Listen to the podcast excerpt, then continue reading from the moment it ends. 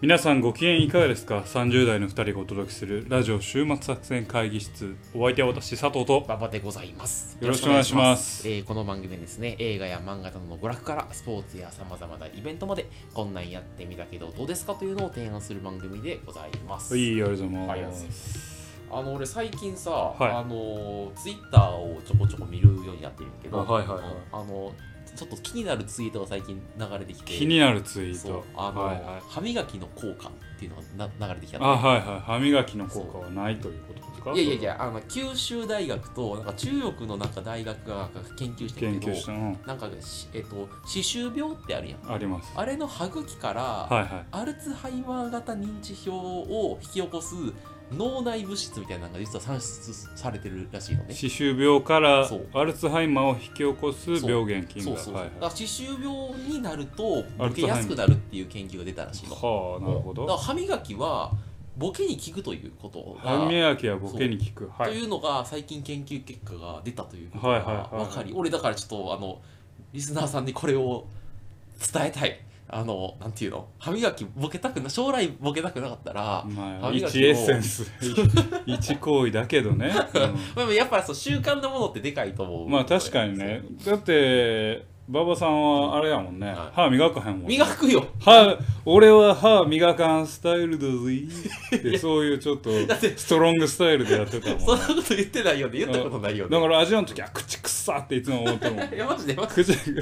あまたこいつ歯磨いてないえ磨いてる磨いてる磨いてるあそうなんや一日二回磨いてだっるて歯抜けとるもんね34本抜けてないちょっと待って黒なってるしちょっと待って、どんどん変な、変な、あの、ブランディングするの、ちょっと、いえあの、やめてって。そうですかいやねあの私も歯磨きのコツがあってですね歯磨きのコツがあある。るんですよ、うん歯磨き粉つけますあなた、つけるつけるつける。うん歯磨き粉で歯磨くじゃないですか、うんうんうんその後あの口薄いはダメなんですよえ、そうなのそ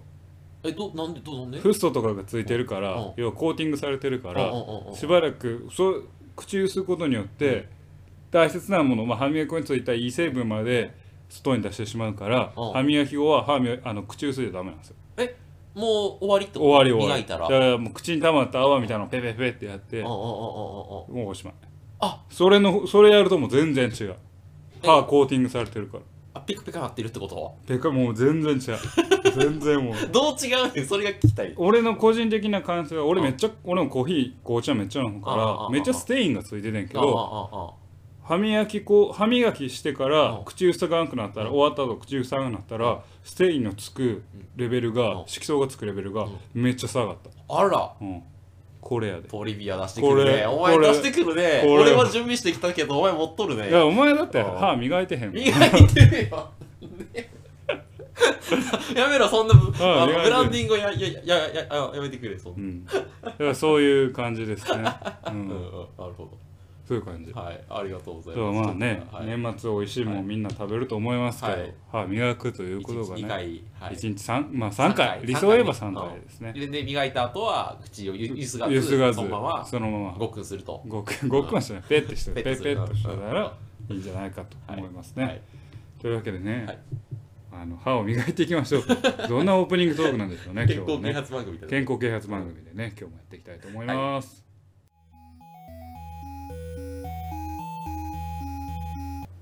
それではですね今日も会議を始めていきたいなと思います、が今日のテーマはサイコパス3ということですね。そういうことですね、というわけでえーっと先々週先先先週かな先先週ぐらいじゃん。ぐらいに、えー終わりましたサイコパス3の感想戦をはい、やりましょやりたいなとやりましょう思いますね、はい感想戦は反省会反省会わからないですけどねう。はいはいはい。でまずねちょっとね立場を表明したいと思はういんはいではすいよはいはい。いいよ。はういん。カ私はカッコ好きでうん肯定派なんですよッねコ好きじゃないカッコ好きちょっと条件付きのあ肯定ーあ派る条件のことで、ええんちゃうっていうええんちゃうっていう、うん、俺はね、あんまりね、好きじゃないの。じゃあ否定派否定でしょ派ですよ。はい。否定派ちょっとあの、そう一期、二期の流れを壊しやがってってこれをねババチバチやりたい回が今回でございますんで、いいね。あのじゃあまずは否定派のあの朝まで生討論と一緒ですから行きましこょう行きましょう行れはきましょうはい否定派の馬場、えー馬場ちゃんから否定する意見をお願えいっしとまですすね、あのーサイコパスのコンセプトは、俺ちょっと今日本気よ、本気よ。うん、あいいのよコンセプトは監視社会だったはずなのよ。あはれいはいあもう叩かないでね、うん、音入るからなんかさ、あの今中国ってさ、はい人話クレジットっていうかサービスとかがあって、はいはいなんかその、例えば学歴とか、あのクレジットカードの返済状況とか、そういうのによって、なんか自分の信用スコアみたいなのが算出されるのよ。で、なんか例えば Facebook みたいになんかこいつととと友達になったら自分の信用スコアが下がったりとか、あそう誰と友達だったかとかによって信用スコアがどんどん変わったりするわけね。ですげえ怖いのは信用スコアの算出ロジックがブラックボックスなのよ。うんだから要はしあれよシビラシステムと一緒よ。なんか、うんなんかよくわからんけどお前の犯罪ケース何点とかって言われるみたいなのがあって、はいはいはいみたいな。でなんかみたいなそうそういう社会になった時にそれが日本ではいはいなったらどうなるみたいな。はいはいはいでなんか一応まだ中国の信用スコアはなんかじあのその人が行った行動とか履歴によって算出してるからまだいいけど信用あの犯罪係数は何をまだする前から真理を解き明かしたって言って、うお前は潜在犯だって言って何もしてないのになんか取り締まるわけじゃはいない、はいはいっていうなった時に未来はどうなるかっていうのを描いていたはずなのにやね、はいはいはい正しいよもうそこは正しいよあのサイコパス3は、うんなんかそういう先の未来をちゃんとありありと描いてくれないって思ってああのあんまり好きじゃないっていう感じ、もう罠にかかったね罠にかかっている罠にかかってるあなたは同志いやいやあなたはもう罠にかかってるねえマジで、はいまあどんどん続けてくだ さいえ調子ってよいやいや罠にかかってるえ何何あどうぞどうぞどうぞえいやいやだからさそのなんていうの今デジタルに監視される社会に自由はあるのかとはいはいいうところが今、まあ、大きな世界の論点なわけじゃないですはいはいかとはでそこに対してちゃんと答えるでサイコパス2期はさ、いうんほらあのーあれじゃんえっ、となんかカムイキリトさんがカム出イてキきリて、トはいそのいやシビラシステムにあの人は生存権をさがあの奪われてる、はい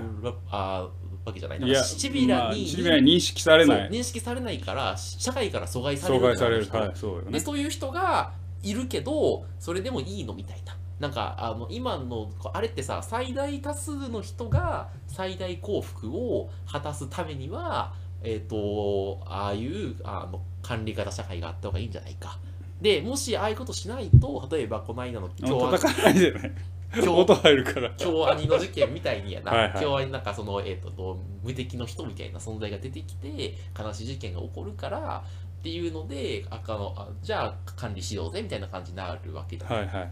だけどそういうことをするとあのカムイキリトさんみたいな人が出出てきてそのそういう社会でいいのみたいなのを大きく訴えかかけたという点でサイコパス2はいいわけよ、うんで、そんで、そさらに、その、えっ、と、なんだっけ、集団のサイコパス、なんかここ個人のサイコパスと集団のサイコパスみたいな概念構築をしてるから、うんあれはすげえ正当な、うんあ続編だよなって思うわけよ。もう3は何を描いてるかがもうマジでちょっとなんか、甘いね甘い罠にかかっているこの人はえ、お前それ好きやな、あんまアイディ ア。甘いな甘い甘いノーなのノーが好きなのいいですか、はいその大きいお話の話は。あいいですか言うた、大体言うた、俺のおおお思ってるまずテーマ設定あは僕は非常に妥当なものだと思ってます。あ、僕の、え違うあ、私のああ、あなたの。の今回のあ、 3の。 3の。おうおう、聞こう、聞こう、聞こう、聞こで、うんまあおおむね第1作と第2作の見方はうん馬場ちゃんと一緒、はいはい第1作は大きい世界観の提示う。なんですよね、うんうんうん監視社会の提示うんとシビラに裁けない存在の提示はいはいはいはい。そういう監視社会の中でもその網から逃れる子っていうのがあるんだよっていう大きい世界観を打ち立てたわはけいではいすはいよ。はいはいはい。で2つ目第2作は言う通りで認識されない目、うん人間うんシビラに裁けない人間じゃなくてもはやその社社会から取り残されてる人間と、うんうんうんうん第1作から視点を変えたのは、うんさっきの馬場ちゃんのに足りてなかったのはシビラを裁くっていうああ、観そうね点うん「What Color」っていう、うんまあ、テーマなんねんけど、うんシビラが裁く対象であったのがシビラも裁かれるべきなんじゃないかっていう視点を与えた、そうだね。これが第2作、はい。でこう広げていったんですけど、もうこれ以上物語的にシビラを掘掘るてもその縦の掘り下げっていうのはもう広がらんわけですよ、うんだってシビラを世界を描いてシビラをあの対象として描いてじゃあ次はどう広がるかっていうと世界観を横に広げるしかないわけですよ物語的にコンセプトの離脱じゃない、コンセプトは離脱してないだってシビラに描かれるうん、現実のまあそうそう現実の横の広がりを示すために現実の社会問題を扱ってうんうん縦掘りしてきた物語を横に枠を広げたわけなるほどなるほどもうこれ以上シビラで掘っても物語は同じことが繰り返されるだうんうんけなやるかほどら、はいはいはいはい物語を描くために、うんしあの現実の社会問題を入れながら2人のキャラクターを立てたわけ、うんうんうんでこれ後でキャラクターの話したいけどあああああなたアンアンチメンタルトレース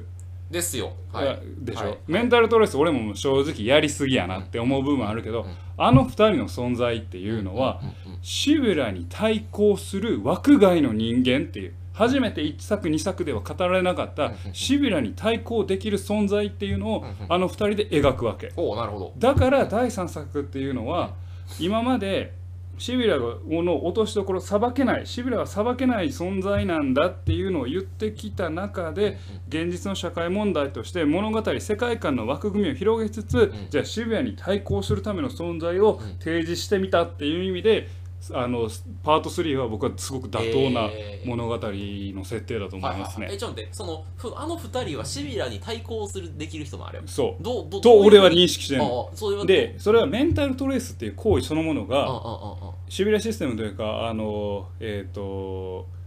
えーなんていうサイマティックスキャンと同じことをできてるわけですよ。あの犯罪係数の操作そとうかそうっそうてこと測定を、えー新たはできるわけああそうやな彼うはん。彼はできるわうんで人間がそのひ一人の個人がシビラができることをできるシビラに代替できるうんえー人間が出てきた、うんこれが第2作で語られたシビラを裁くっていう、うんシビラを外から測定できる人間が生まれてきてるわけですよ、なんか人間の進化的な感じの話をしてそうるそうそうそうニュータイプの話してるよねまあなんニねュータイプかうんうんうんなうんまあニュータイプうんうんでかつ、うんえー K は日本人じゃなくうてん外国人なわけそうやったなあのでシビラに管理された、まあ、平和ボケした日本うんからの外側から来たうんうんうん要は客観としてシビラあるいは日本を見れる存在はいはいはいはだいからこの2人を軸として物語を打ち立てたっていうところは完全にシビラに対抗するもの今までシビラに対抗できるものってなかったわうんけ、うんうんうんその対抗できるものとしての新たと刑を立ち上げたっていうのは僕物語としてよくできてると思いますねあーでもケイちゃん取り込まれそうよあこれもねちょっと別の観点からこれは俺ツッコミどころとして思うあよーしかも K は取り込まれとんになってんのあはーシビラじゃなくてあービフロストやからまあまあまあおまあな、うん俺ちょっとあのビフロストも何か分からへんあれなんだあれこれもねビフロストは結構ね難しいと思うけあーあどー僕も俺もよう分かってへんけどあああああいう今まではさっきしゅあの第一作第二作はシビラに対抗する場当たり的なあうんうん得意的な存在がシビラに立ち向かっていくようなお話だったわはけいよはいはいはいはいあの犯罪者として出かうんうんうんうんでもそうじゃなくて組織として網の目を塗っうんてシビラに、えー対抗しているというはいはいはいかはいシビラの見えないところでか暗躍している組うん織うんうんなるほど集団っていうのがあるはいはいはいそれは別にビフロストがの正体があんまよく分からなくても、うんうんえー立ち上げたのも俺もそれは正しいと思なうるのほねどねうんうんだから本当は免罪体質とか、うん要はえーっとえーっと第2作の敵、彼彼のように亀井あカメキリトみたいににあの張りってないろいろつなげられた人間じゃなくてあああ普通の人間が組織としてしゃ集団としてシビラの見えないところで活動しているやっぱりそういうシビラの網の目を塗って存在している組織があるんだよっていうのを第3作で立ち上げたのも僕はすごくいいと思いますね。なはるほどい、えその佐藤さんが言ってたその横にさ世界を広げるってそのい横っていうのは何やったなんかどう広げていく感じだこれ現実の社会問題はをはは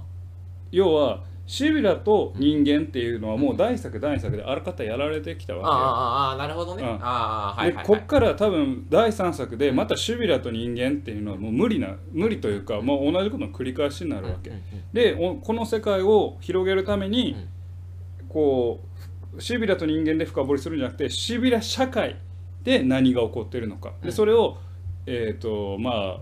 外伝とかで描かれてきた海外との問題とかうんうんを入れながらでしかも今の現実で起こってる、まあ、現実の実際社会で起こってるうん課題とかも入れながら、うんシビラ世界っていうののうん多角的な見方をうんうんうん提示することに、えー提示するそのなん手立てとしているはいはいはいはいだから俺はこれはすごくいい物語のせテーマ設定はいいと思うんですなるよ。ほどね。はい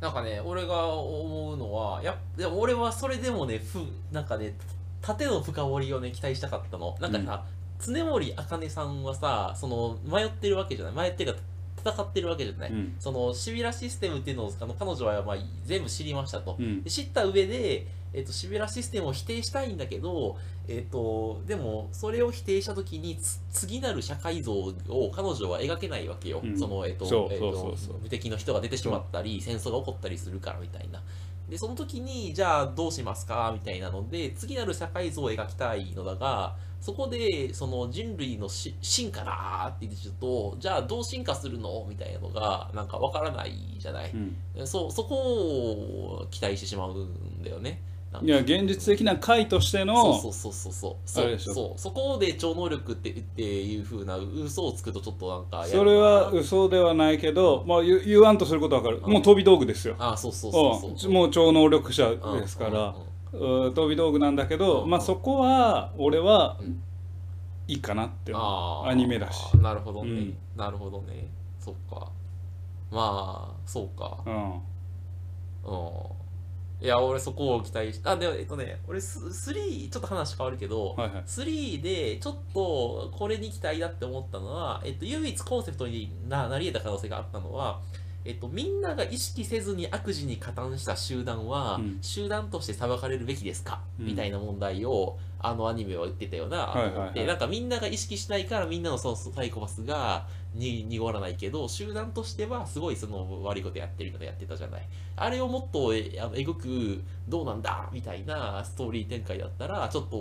面白かったかもななるほどねとか思うけどその視点なんかはいいいい視点だと思いますよ、なんかちょっとそういうところが中途半端だなみたいな感じに思っだからそれの象徴がビフロストでしょたあそうなの世界で牛耳ってるはいはいはいはい一応世界というか日本社会あかああな牛耳ってるあ彼らは駒を動かすだけうんうでん世界が動い日本社会が動いてるわけはいではいはいはいでも彼らはただ駒を動かしてるうんだうんうけんはで駒になってる人たちは自分のやるべきことをやってるだけでもそれは本当は重大な犯罪だったいりはいはい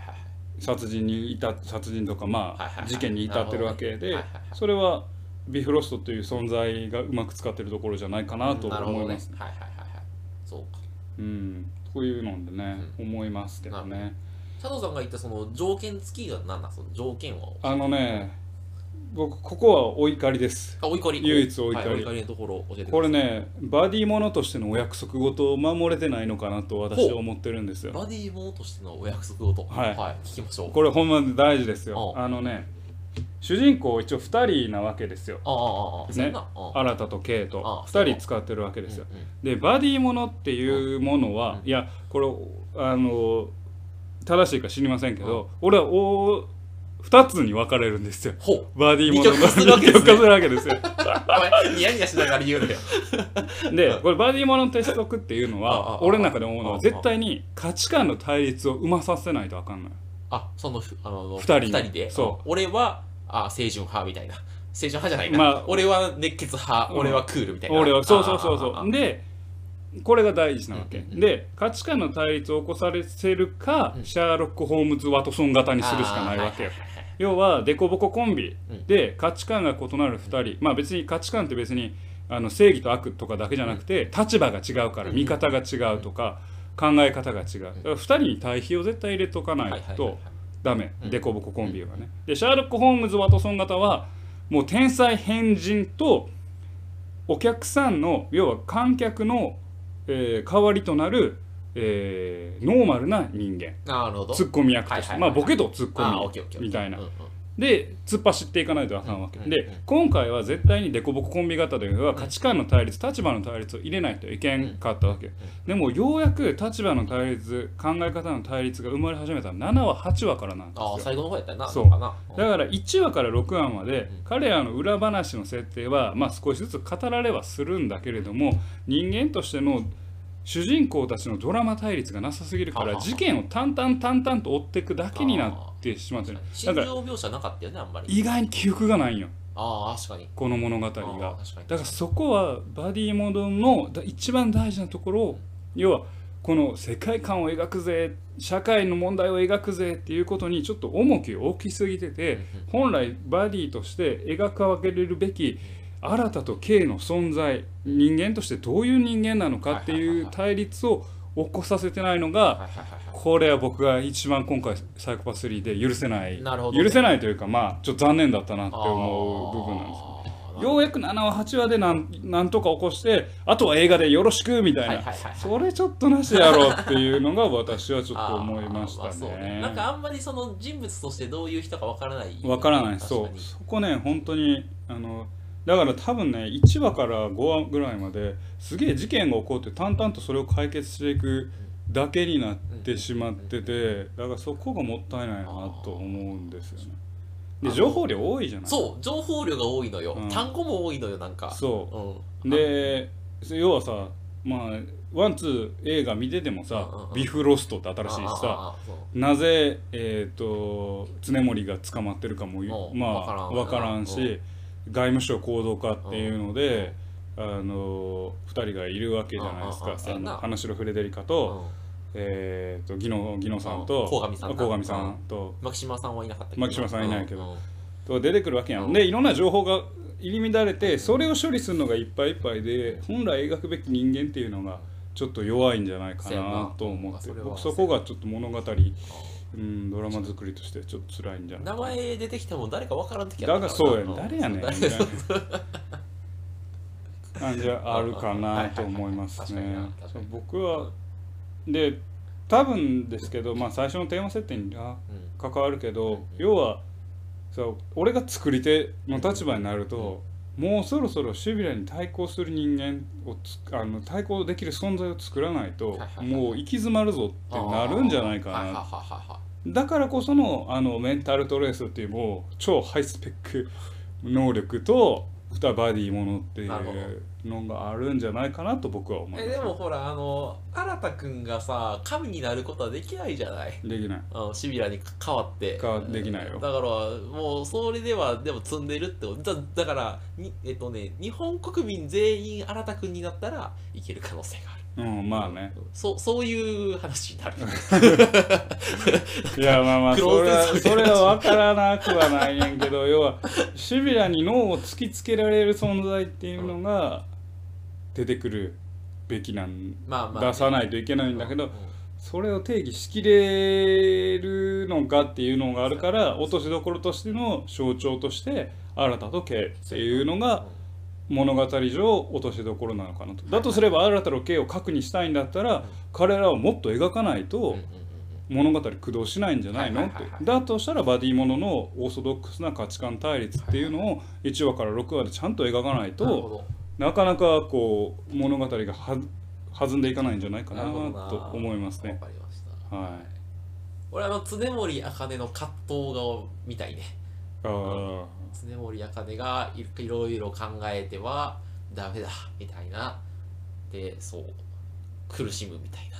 うん、そういうのどうーいやいいいいと思い ますよいいと思いますよいいと思いますけど、はいまあ実際あと映画ですからあと2時間で完結するわ確けかでにすよせやわでも今放り投げた謎めっちゃ多くてビフロストとは何かビフロスと新たと K の過去ああああけああまあようやく出てきた新たと K の対立あ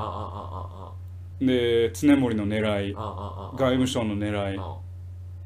でそこにまあそれこそもっと鴻上さん立てないとあかんやろうし確かに今回もサービスショットみたいな感じで鴻上さんと技出てたな能技能さん出して出さたなサービスシーンやったなあれはなもうほぼサービスやん う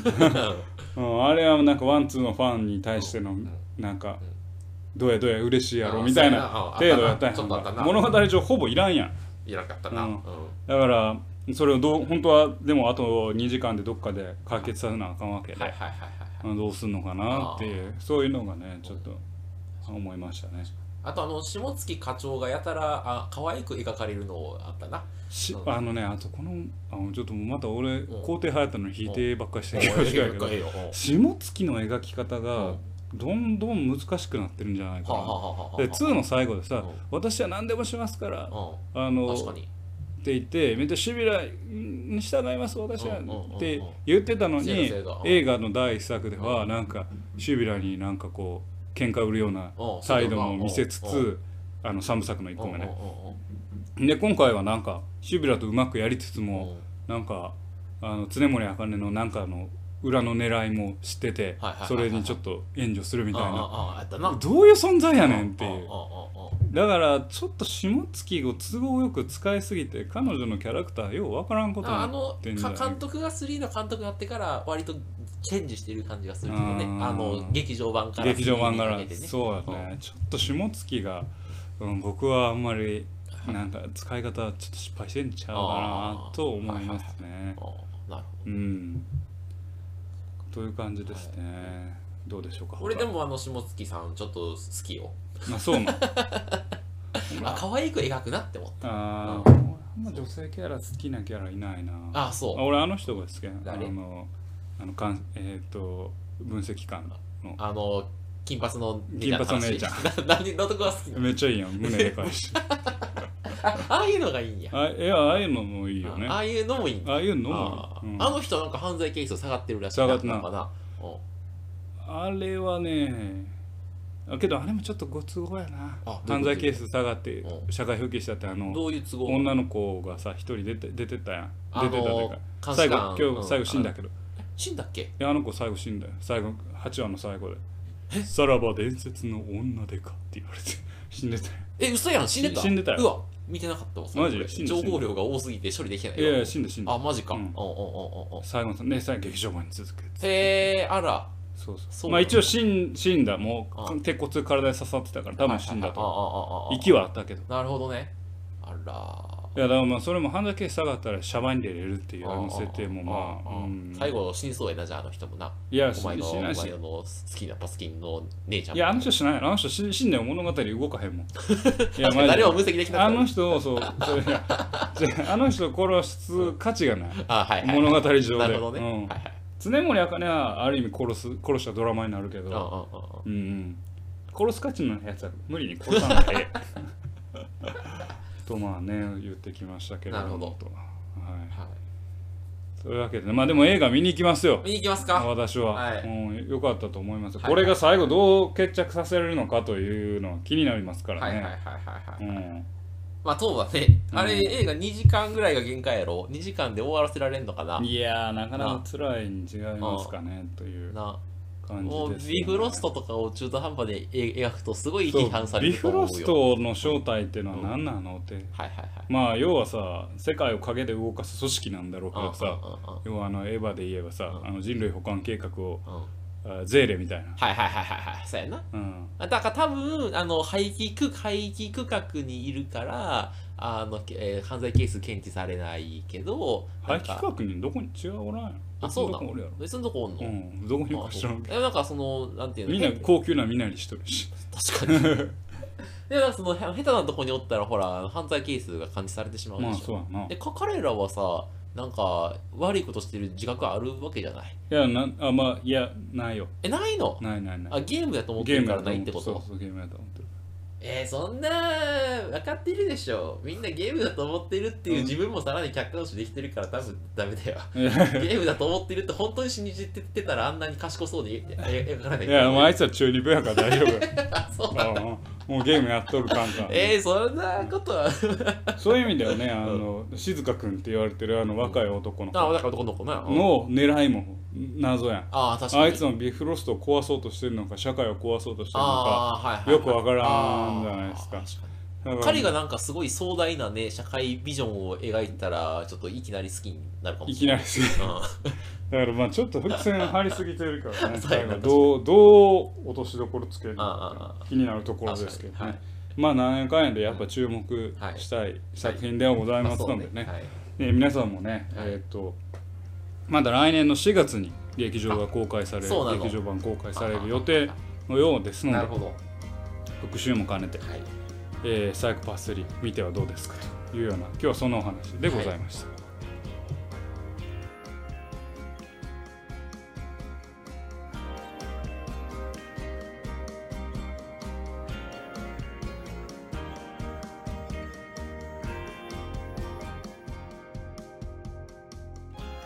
週末作戦会議室ではお便りをお待ちしております。お便りやポッドキャストのメモ欄に記載されたリンクよりアクセスいただき、週末作戦会議室ホームページ、メールフォームよりお願いします。またツイッターもやっています。週末作戦会議室でぜひ検索ください。えー、お便りはツイッターでいただいても結構でございまはす。い、ありがとううございます。